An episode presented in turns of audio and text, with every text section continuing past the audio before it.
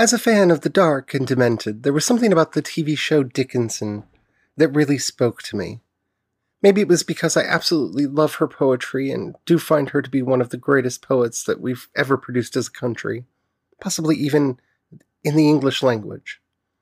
But there's also the way that they brought magic realism into the world, which I've talked about on a previous episode. But today, I want to talk about the themes of Dickinson Season 1 of love, death, and poetry, and how they weave an enchanting story about a young girl who's becoming a woman in an age where being a woman was a liability. On today's Project Shadow. Can you hear me? I have something to say.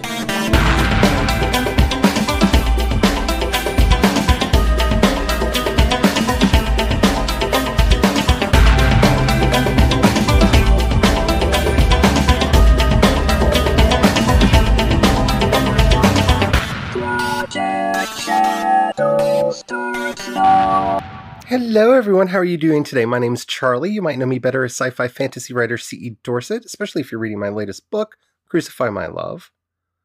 But today, we're talking about darkness and that beautiful kind of darkness that gets woven through a story about friendship, love, and, you know, that sort of clueless meets mean girls kind of just craziness that was Dickinson. But before we get into all that, if you haven't already, please do take a moment to rate this podcast in whatever app you're listening to me on. It really does help out a lot. It tells the algorithms to share the podcast with more people. The more people that listen, the bigger the community. The bigger the community, the better the chance we have of actually communicating with each other. And that, my friends, is why I do this podcast in the first place. And also, if you haven't, for some reason, subscribed or followed or whatever the word is on the app that you're listening to me on, why not do that? I make new episodes five days a week on various topics, and I would love to have you along for the ride. Alrighty. I don't know where to start with this, so I am going to begin with there will probably be spoilers for Dickinson in this episode.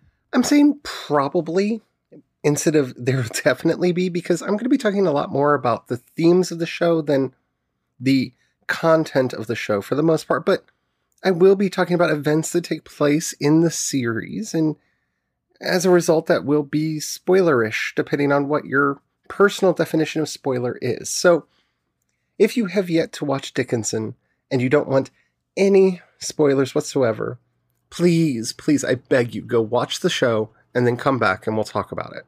Okay? So let's get started.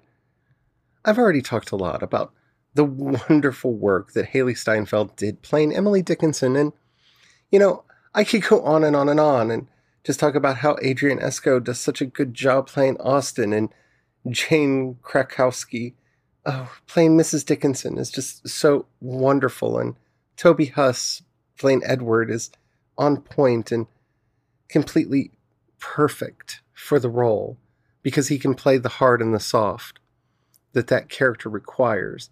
And I could just talk about the cast just to no end. But what makes the show particularly affecting is not only in its themes of magical realism, which we've talked about on a previous episode, but in how particularly Hailee Steinfeld is able to bring so much weight to these moments that could come off as silly, strange, or bizarre and she plays them completely naturally, whether that be talking to a bumblebee voiced by Nick Kroll or getting into the carriage with death played by Wiz Khalifa. And throughout this series, we have various questions asked about love, death. What does it mean to be a woman? What does it mean to be a poet? And why would it be scandalous for her to be known as a poet? And the questions of love that this show brings up are really, really interesting, mainly in the relationship between Emily and Sue, who have one of the mo- most beautifully tragic love affairs. And it's one that just fills me with so much joy to see in how well they're able to pull it off because it's a character that it's it's a series of character traits that could be difficult to make work. Number one, the, I don't know how to say this other than just to blurt it all out. So, one of the things that I enjoy most about how this show has played with these characters' affections and sentiments is that it understands that it exists in a time when sexuality wasn't classified. And that's very important to point out because we're kind of entering the first phase where homosexuality is about to be coined as a term and people are going to start identifying as such. We're entering the period where we will have our Oscar Wildes and our Parisian nights and, well, all the craziness that took place in Berlin. But that hasn't completely happened yet. You see, when we talk about LGBT people nowadays, we have words, we have language, and we're still coming up with language, such as non binary, which has confused way too many people. It just means we're not on the binary, honey. Not really male, not really female, somewhere in between, or none of the above. That's all that means. Now, we can be more specific than that, but that's another show. And this show understands that it takes place before that time.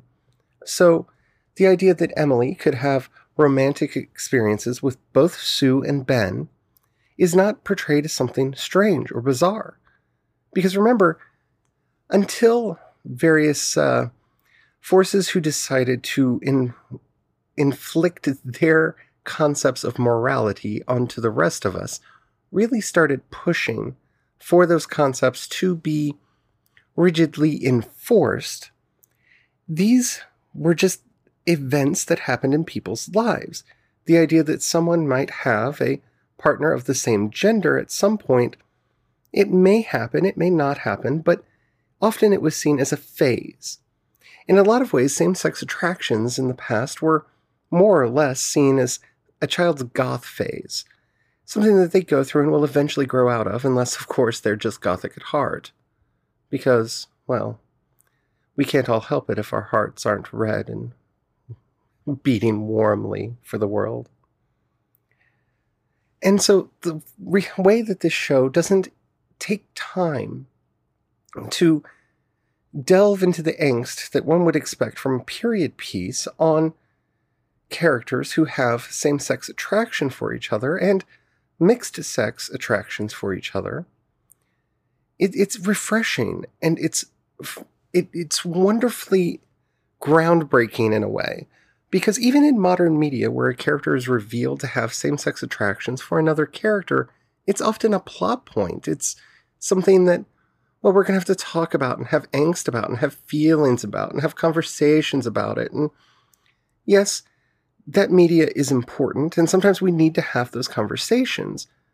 But this show, while it does shoehorn in some politics from the modern era and some ideas from the modern age into its narrative, the fact that it treats human sexuality as just something natural and doesn't spend much time talking about it. Yes, there are boys into boys and girls into girls and girls into boys and boys into girls, and sometimes that goes back and forth and in and out and around and about we go. The, it's beautiful and it's refreshing. And it's interesting to see the love triangle that develops in the series because I'm not a fan of love triangles. And it's not really a love triangle because, well, two people really love each other and that's Sue and Emily. They do. They have a love for the ages, and oh, I, I, I love them so much together, and I can't wait to see where we go in the future. And honestly, I'm not even going to talk about anything historical at this point because it's a TV show and it can do whatever it wants. Though it is probably going to try to stick to the big points of her life that we do know. But when her brother Austin realizes that Emily and Sue have this relationship, he becomes so deliciously jealous. And it's more of a possessive thing than a love thing. Because women were possessions. And we see this with both Austin and George, who, while George claims to have feelings for Emily and claims to love Emily, and there, there's a good chance that George does, he, in the end, treats Emily as a possession, and when he can't have her, he goes to collect another female, because after all, that is what men do. And to see this radical difference between the societal expectations that a man shall collect his female and she shall be ever vigilant and loving towards him, and a people developing an honest, true, organic relationship with each other, built on trust and intimacy. Seeing those two things juxtaposed in the way that the relationship between Sue and Austin plays out, and the way that the relationship between Sue and Emily plays out, is a magical thing to watch. And it isn't really a love triangle, as it is two competing definitions of love the love that we feel and the institution that we feel that we should belong to. And that is a powerful thing.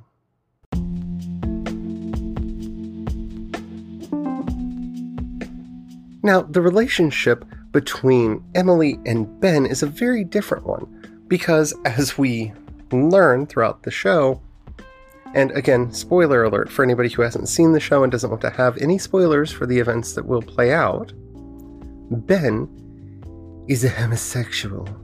Oh, yes. Oh, yes, he plays for the team that dare not speak its name, especially not in the 1800s when our story takes place. And he is actually more interested in Austin sexually than he is in Emily. Which makes sense when you think about it. Austin is cute. But the way their relationship, the relationship between Emily and Ben, actually plays out is not one of pure friendship, or even one of pure romanticism. It is an intellectual relationship. It is one built off of that most overly used phrase in all time. It is a platonic love. And it is a pure love.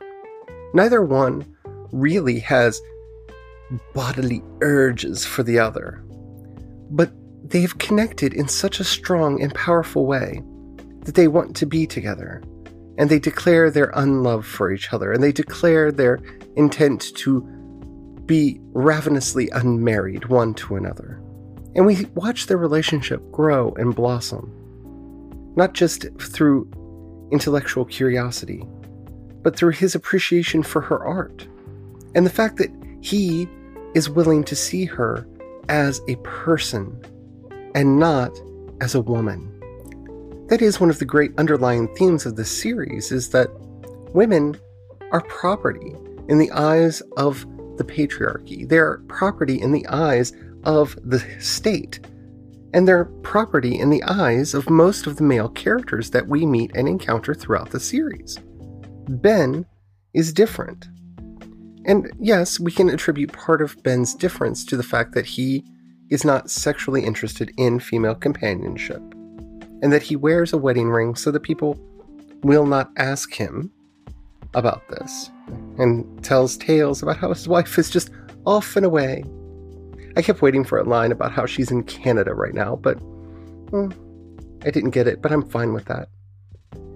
Watching his, their relationship, though, as they connect as the most elusive of things, as human beings, that we see the humanity of both Ben and Emily emerge between them. It contrasts beautifully with the other great love affair of Emily's life and the great love triangle that she's in through a lot of the season one. It's not really a love triangle at all. Her relationship between her and Sue, her relationship between her and Ben, and her relationship with Death. Death being personified as a character, being played brilliantly, brilliantly by Wiz Khalifa in this series, reveals the great dark secret of the universe that Emily is unwilling to accept. And maybe eventually she will. Because we see that Death is a character, he's not merely a figment of her imagination. And that's one of the most powerful elements of the story. when she gets into his carriage and he tells her that she won't be seeing him very much because he's going to be very busy. Because he is about to have to go down and deal with the Civil War, and his time is going to be spread thin as he collects all the bodies that are offered to him. We see him look at her with disdain in his eyes. What do you think that I loved you? No, I don't love you, Emily. You belong to me. And so, death, in so many ways, is the epitome of the heterosexual patriarchal love that is considered the norm in the time in which our story is taken place. The relationship between Death and Emily is no different than the relationship between her father and mother. She promised to play a role, and as long as she can play her role, then she is fulfilling her womanly duties. And her father is fine with that. He doesn't seem to show any emotion one way or the other. They never have a tender moment with each other. They never have a moment where you see love between them. Because they were supposed to get married, and so they did. It is an institutional affair. Mrs. Dickinson belongs to him. There's no love. There's no room for love, no need for love. And in the same way, Emily comes to see that she belongs to death. We all belong to death. It is the great institution from which none of us shall escape. We can prevent ourselves from getting married. We can keep ourselves from falling in love by putting up guards against us. None of us can protect ourselves from the specter of death. And while he may whisper sweet nothings in our ear, and while he may come for us in our weakest moments, when we need him most, he doesn't care. He has no feelings for us in that way. We are his property. In the same way that a woman is the property of a man in the series and seeing that juxtaposed to each other. The relationship that Austin wants to have with Sue, that George wants to have with Emily, that Emily's parents have with each other. You see the argument being made that Emily makes that to get married would be to die, because she would have to give up herself and be whatever her husband wanted her to be. We see Sue talking about this throughout the series. We see Emily talking about this throughout the series. In fact, Emily and Ben have some wonderful conversations about this. And we see this played out in the relationship she has with Death, because she feels like Death loves her and understands her, and maybe he does. Maybe he does somewhere deep down actually care for her, and he's just putting on a facade, because after all, he is Death and he can't show favorites. But maybe, just maybe, he's showing how the institution, as it has been corrupted through this idea of human ownership. You see this constant theme throughout the show of the slave, the escaped slave, and how they have to hide their own free man who works for them because the slave hunters will take any black person back and say, Look, we found them, and get their money and get paid. In the coming Civil War, in the debates they have over slavery and whether it's a good thing or a bad thing.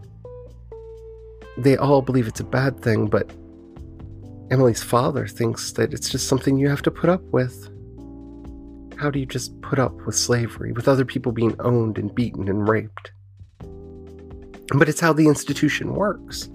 And so, her father, who's the voice of the great institutions, accepts it. He's the literal embodiment of the patriarchy. Everyone must leave. It's time for me to have my pipe. I'm going to read and have my pipe. Everyone go. And we see his lack of caring. And those few times in the middle of the night when it breaks down and he comes to Emily's room and has a tender moment of care and concern for her and wanting the best for her. But when society is around, when others are around, when it could affect how others could see him, he goes back to playing the role that was designed for him and not the one that he chose, not the one that he would chose, choose. We see everyone struggling with the roles that they're placed in and how the institutions that are meant to give life meaning and guidance and purpose are corrupted through this idea of ownership. Because you can never own a person. They are their own, no matter what you call them. And that's one of the many reasons why I love this show so much. And I hope you've watched it, and I hope you loved it too. If you have, or even if you haven't, and you have any questions, comments, or topics you'd like to hear discussed on the show, in the show notes you'll find a link to the voice message system. Keep it short, keep it clean so I can use it on the show. I would love to hear from you. If you'd rather hit me up on social media, I am CE Dorsett on both Twitter and Instagram. And you can find links to everything that I do over at projectshadow.com. If you haven't already and you liked what you heard, don't forget to subscribe or follow or whatever it's called in the app that you're listening to me on. Because I do this five times a week on different topics, and I would love to have you come along with me.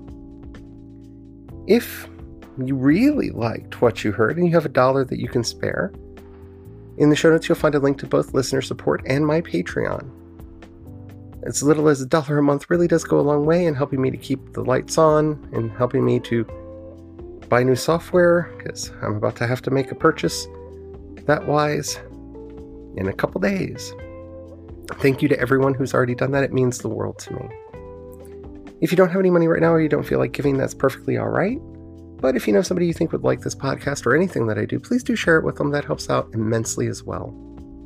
Thank you all so much for your time and until next time, don't forget to have the fun. Bye.